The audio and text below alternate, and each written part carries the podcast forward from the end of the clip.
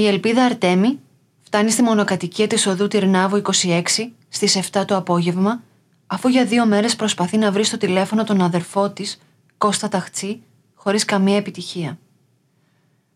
Ανοίγει την πόρτα με τα κλειδιά που της έχει δώσει και βρίσκει όλα τα φώτα αναμένα. Το σπίτι είναι πολύ ανάστατο, η ντουλάπα και πολλά σιρτάρια ανοιχτά, γύρω παντού πεταμένα ρούχα γυναικεία και ανδρικά. Σε μερικά έπιπλα παρατηρεί μικροφθορές. Στην κρεβατοκάμαρα, στο διπλό κρεβάτι, κάτω από το κρεμασμένο έργο του Τσαρούχη, η ελπίδα αντικρίζει το σώμα του 61χρονου Κώστα Ταχτσί, γυμνό και νεκρό. Είναι ξαπλωμένο σε πλάγια θέση. Το ανοιχτό air condition έχει επιβραδύνει την αποσύνθεση του σώματος. Τα νύχια των χεριών και των ποδιών του είναι βαμμένα κόκκινα. Φοράει μια ξανθιά περούκα και στο αριστερό του αυτή ένα κοκάλινο σκουλαρίκι. Γύρω του στο κρεβάτι είναι απλωμένα γυναικεία ρούχα. Η δολοφονία του γνωστού Έλληνα συγγραφέα θα παραμείνει ένα άλυτο μυστήριο ως σήμερα.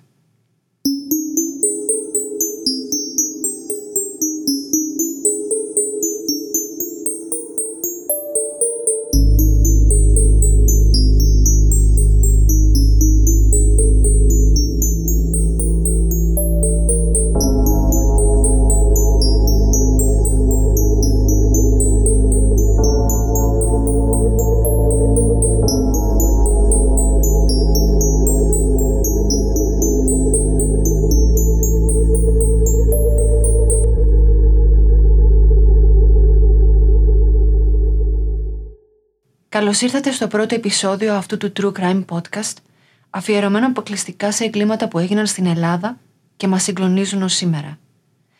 Είμαι η Αθηνά και σε αυτό το επεισόδιο θα σας πω την ιστορία της μυστηριώδους δολοφονίας ενός σημαντικού Έλληνα συγγραφέα, του Κώστα Ταχτσί.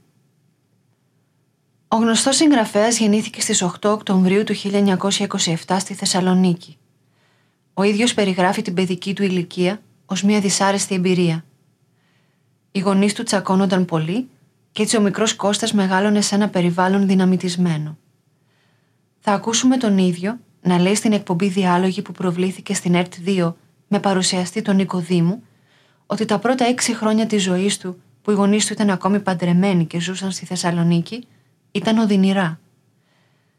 Το διαζύγιο των γονιών του το 1934 το ονομάζει σχίσμα, καθώς ήταν και το σημείο που ο ίδιος χωρίστηκε από τον πατέρα του και την οικογένειά του από εκείνη τη μεριά.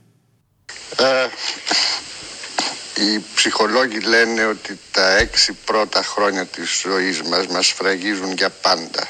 Λοιπόν, ε, αυτά τα έξι πρώτα χρόνια της ζωής μου τα πέρασα στη Θεσσαλονίκη και ήταν, ε, αν εξαιρέσει κανείς τα δύο πρώτα χρόνια που δεν είχα ακόμα ε, συνείδηση του τι συνέβαινε γύρω μου, τα υπόλοιπα τέσσερα ή έστω τρισήμιση ήταν ε, τραυματικά, ήταν οδυνηρά.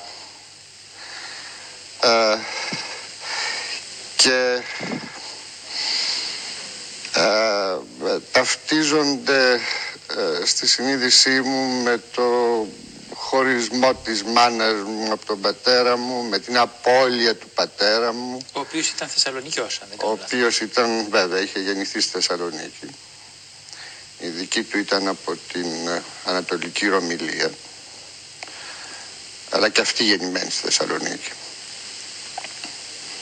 Ε, ε, είναι η Θεσσαλονίκη ταυτισμένη λοιπόν με την οικογένεια του πατέρα μου και με το, και με το σχίσμα από αυτή την οικογένεια. Και με το σχίσμα, αυτό το, το, το δυνηρό ε, ε, χωρισμό. Από τον, τον δυνηρό αποχωρισμό από την πατρική οικογένεια και η Αθήνα είναι ταυτισμένη με την οικογένεια της μάνας μου ε, και ακόμα περισσότερο της γιαγιάς και ιδίως της γιαγιάς δεδομένου ότι η μάνα μου έμεινε για κάμποσα χρόνια ακόμα μετά στη Θεσσαλονίκη πριν έρθει και αυτή στην ε, γενέτειρά της Αθήνα. Ο πατέρας του ο Γρηγόρης, γεννημένος στη Θεσσαλονίκη, περιγράφεται ως ένας άνθρωπος πολύ ήσυχος, χωρίς πυγμή και βούληση, με μια προσωπικότητα χαμηλών συχνοτήτων. Στην ακριβώς αντίθετη πλευρά, η μάνα του ταχτσί, η Έλλη, περιγράφεται ως μια δυναμική κοκέτα γυναίκα που δεν δίσταζε να πει τη γνώμη της. Ένας ατίθασος χαρακτήρας που δημιουργούσε πάθη και εντάσεις και ο γιος της Κώστας είχε βαθύτατα επηρεαστεί από αυτό. Ο Κώστας ήταν το δεύτερο αγόρι της οικογένειας, αλλά στην πραγματικότητα το μοναδικό εν ζωή, καθώς ο μεγαλύτερος αδερφός του πέθανε λίγες μέρες μετά τη γέννησή του. Αυτή η απώλεια, ακόμα και αν ουσιαστικά ο Ταχτσής δεν συνυπήρξε με τον αδερφό του, του έγινε έμονη ιδέα και επηρέασε βαθύτατα το μετέπειτα συγγραφικό του έργο. Η οικογένεια απέκτησε μετά το Κώστα και μια κόρη, την Ελπίδα. Μετά το διαζύγιο των γονιών του, ο Ταχτσής μετακόμισε στην Αθήνα για να μείνει με τη γιαγιά του, τη μητέρα της μητέρας του. Αυτό το πρόσωπο είναι επίσης ένα πρόσωπο σταθμός, καθώς μαζί με τη μητέρα του, ο συγγραφέας θα θεωρούσε για την υπόλοιπη ζωή του ότι τον γέμισαν συμπλέγματα και ήταν η αιτία να κάνει όλες τις αμφιλεγόμενες επιλογές του σχετικά με τον τρόπο που θα επέλεγε να ζει. Το 1945, σε ηλικία 18 ετών, γράφτηκε στη σχολή εμποροπλιάρχων, αλλά τις μέρες των εξετάσεων αρρώστησε από τη φοηδή πυρετό, οπότε δεν μπόρεσε να παραστεί. Μετά, δοκίμασε τη νομική σχολή του Πανεπιστημίου Αθηνών, αλλά εγκατέλειψε στο δεύτερο έτος, χωρίς δηλαδή να ολοκληρώσει ποτέ. Το 1951 έως το 1954 θα εκδώσει πέντε ποιητικέ συλλογές χωρίς ιδιαίτερη επιτυχία. Το 1954 ξεκινά μια νεανική περιπλάνηση. Φεύγει για τη Μεγάλη Βρετανία, αργότερα τη Γερμανία, τη Βιέννη, τον Ναϊρόμπι, την Αυστραλία, την Αμερική. Κάνει διάφορες δουλειές που δεν έχουν καμία σχέση μεταξύ τους, όπως μαθήματα αγγλικών, καμαρότος, βοηθός σκηνοθέτης στην ταινία «Το παιδί και το δελφίνι», δουλεύει σε πολυκατάστημα, σιδηροδρομικός υπάλληλος, ξεναγός, μεταφραστής. Αυτή η περιπλάνηση ανά τον κόσμο δίνει σε έναν άνθρωπο με ευαισθησίες όπως ο ταχτσής τροφή και έμπνευση για να γράψει. Το 1960 ξεκίνησε για το γύρο της Ευρώπης με Βέσπα, ενώ τότε είναι που ξεκινά να γράφει τα πρώτα κεφάλαια του πιο επιτυχημένου έργου του.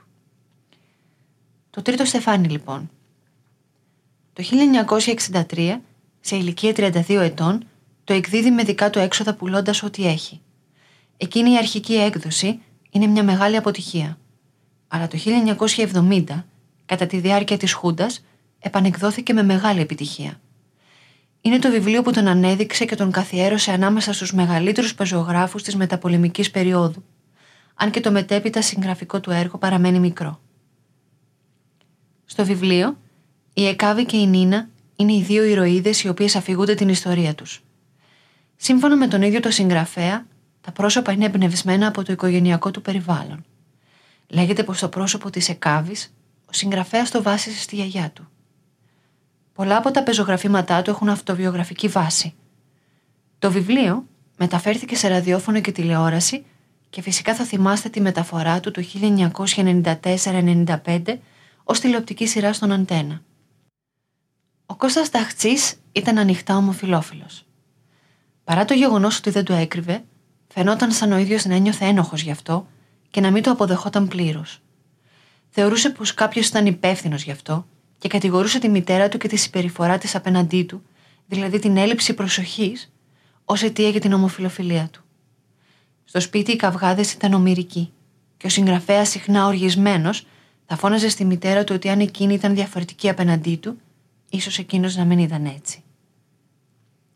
Η εκεντρική συμπεριφορά του και ο ιδιαίτερος τρόπος ζωής του σχολιαζόταν φυσικά πολύ και ανάμεσα στους λογοτεχνικούς κύκλους, καθώς ήταν πολύ δύσκολο να δεχτούν πως κάποιος τόσο ανοιχτά προκλητικός είχε ταυτόχρονα τόσο μεγάλη συγγραφική επιτυχία.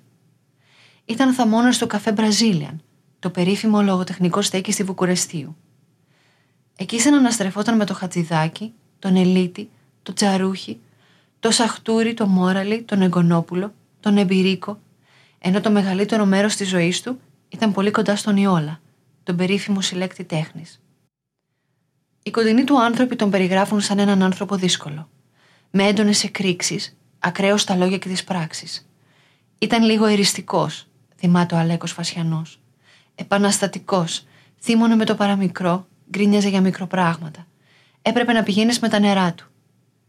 Στη διάρκεια της έρευνας για αυτό το επεισόδιο, δεν κατάφερα να βρω καμία αναφορά σε κάποια μακροχρόνια ερωτική σχέση του συγγραφέα. Ο ταχτσή επιδιδόταν στην παρενδυσία. Παρενδυσία είναι η επιλογή να ντύνεσαι με ρούχα και αξισουάρ του άλλου φίλου. Σίγουρα θα έχετε ακούσει τον όρο τραβεστή. Περιγράφουν την ίδια κατάσταση, αλλά αυτή η λέξη πλέον δεν χρησιμοποιείται επίσημα και θεωρείται υποτιμητική ανάμεσα στα μέλη της LGBTQ κοινότητας. Ο Μάγνους Χίρτσφελτ ήταν εκείνος που επινόησε τη λέξη τρανσβεστισμό, από το λατινικό trans, απέναντι δηλαδή, και βέστητους, ενδεδειμένος, για να αναφερθεί στο σεξουαλικό ενδιαφέρον της παρενδυσίας. Μετά από όλες τις αλλαγές που έλαβαν χώρα τη δεκαετία του 1970, μια μεγάλη ομάδα ανθρώπων έμενε χωρίς κάποια λέξη που να περιγράφει τον εαυτό τους. Δηλαδή, τους ετεροφιλόφιλους ή ομοφιλόφιλους άνδρες που φορούσαν γυναικεία ρούχα. Η ομάδα δεν ήταν ευχαριστημένη με τον όρο τραβεστή, οπότε και από τότε επινοήθηκε ο όρος cross-dresser, που χρησιμοποιείται και σήμερα. Ο όρος της παρενδυσίας από μόνος του δεν υποδηλώνει κανένα κίνητρο και δεν είναι συνώνυμος με την ταυτότητα φύλου. Παλαιότερα θεωρούνταν ψυχική διαταραχή με τη διάγνωση να έχει το όνομα παρενδυσιακός φετιχισμός ή τρανσβεστικός φετιχισμός, αλλά πλέον επίσημα δεν αντιμετωπίζεται ως τέτοια. Ακούμε την καλή φίλη του συγγραφέα Πάολα Ρεβενιώτη, γνωστή τρανς γυναίκα και σημαντικότατη εκπρόσωπο της LGBTQ κοινότητας στην Ελλάδα, να θυμάται σε μια συνέντευξή της στην Αγγελική Νικολούλη.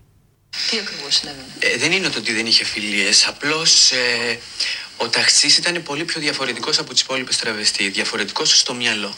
Οι τραβεστή, καλός ή κακός, οι περισσότερε είναι από λαϊκές οικογένειες, από φτωχές οικογένειες, οι οποίες δεν έχουν ιδιαίτερα μεγάλη μόρφωση. Και ένας άνθρωπος ε, σαν τον ταξί, ε, πολύ πιο διαφορετικός και με μια άλλη κουλτούρα πάνω στη σεξουαλικότητα και πάνω στη συμπεριφορά που είχαν οι υπόλοιπες τραβεστή, ήταν ε, λιγάκι επιθετικές απέναντί του. Με την έννοια ότι ήταν διαφορετικός. Όχι ότι ήταν επιθετικός ο ίδιος ο ταχτσή. Λόγω του ότι είχε μια διαφορετικότητα από τις άλλες, ε, του δημιουργούσαν προβλήματα. Πότε τον κυνηγάγανε, πότε τον βρίζανε.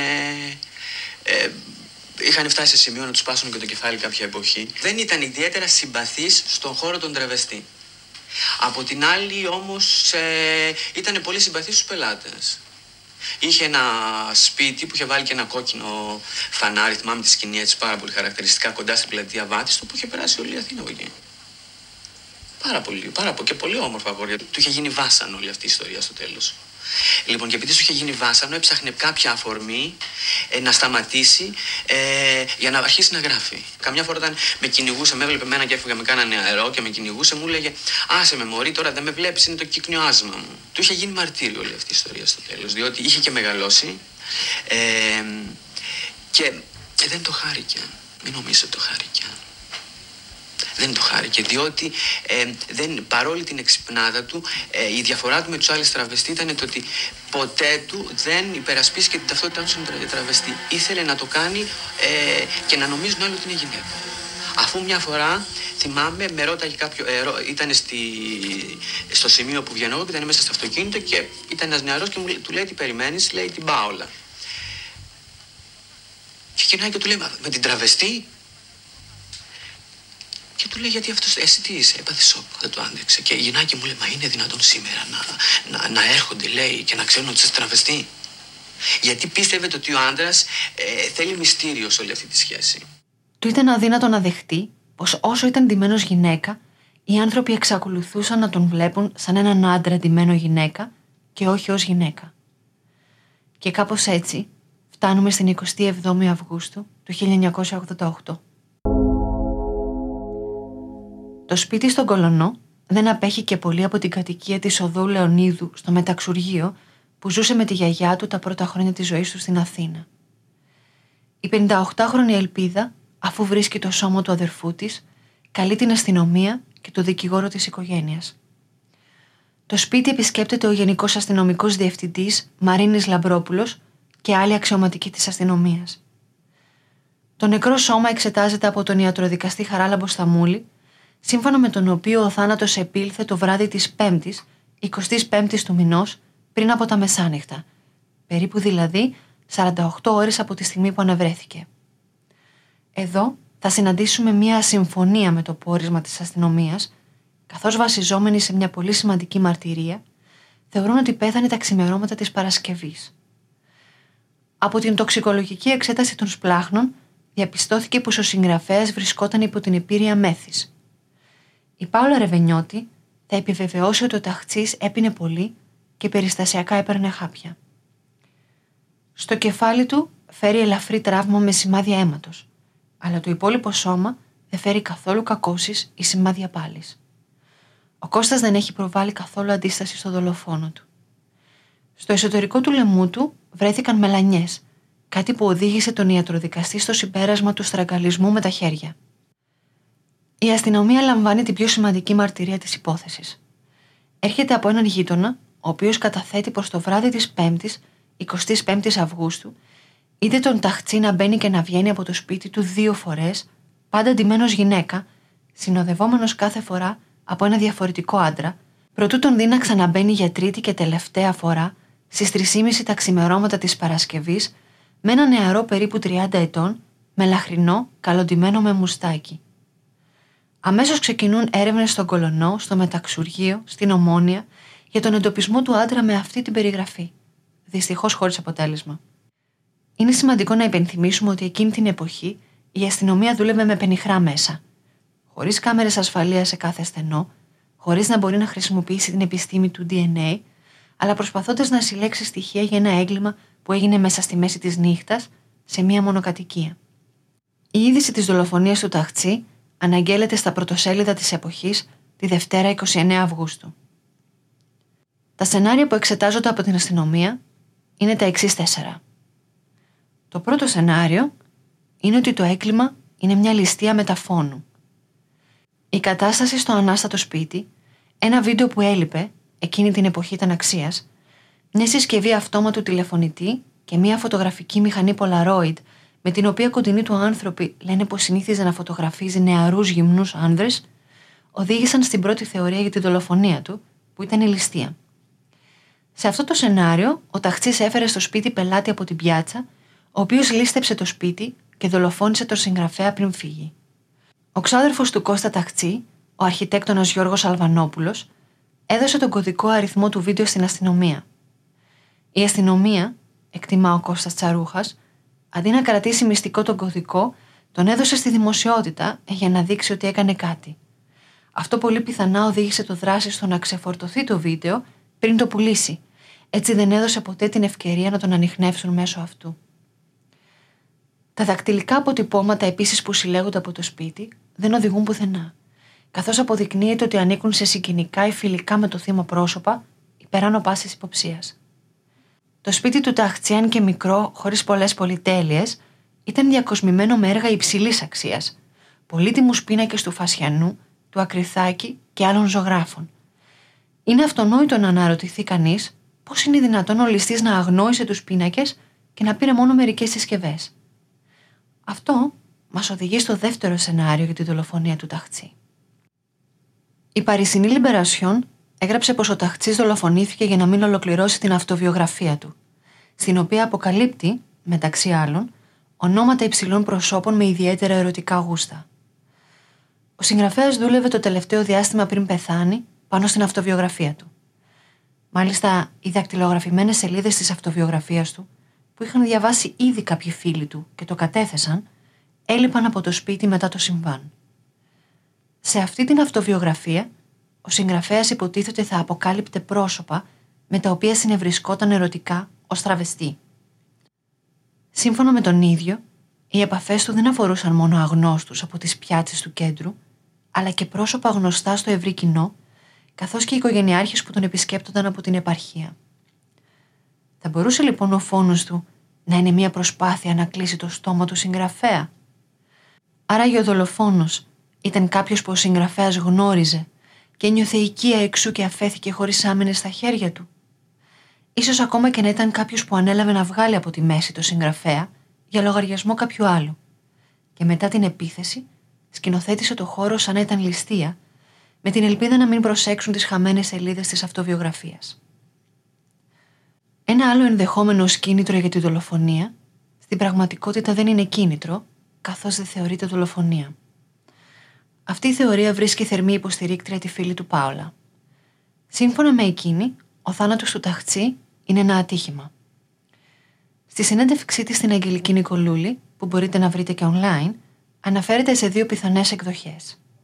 Είτε το πρόσωπο που ακολούθησε τον συγγραφέα εκείνο το βράδυ πίσω στην οικία του επιδόθηκε σε ασφυξία για ερωτική διέγερση που ξέφυγε από τον έλεγχό του, είτε κατά τη διάρκεια της πράξης ή μετά, ο συγγραφέας σε κατάσταση υπερβολικής μέθης και κάτω από την επίρρεια χαπιών πνίγηκε στον ύπνο του και πέθανε. Αν θυμάστε, η ιατροδικαστική έρευνα έδειξε τραύμα στο κεφάλι και στραγγαλισμό στο λαιμό. Η Πάολα απαντά πως συχνά ο ταχτσή έπλεκε σε καυγάδες με τις πόρνες και τη τραβεστή της πιάτσας, καθώς εκείνες του επιτίθενταν συχνά και μάλιστα μία από αυτές τις φορές του είχαν ανοίξει το κεφάλι. Σύμφωνα με εκείνη, οι υπόλοιπες εκδιδόμενες αντιδρούσαν στην όρημη και όμορφη τραβεστή με το διαφορετικό υπόβαθρο και την εκλεπτισμένη συμπεριφορά. Δεν είναι η πρώτη φορά επίσης που ακούμε για την πρακτική της ερωτικής ασφυξίας, ούτε η πρώτη φορά που κάποιος πεθαίνει από αυτή.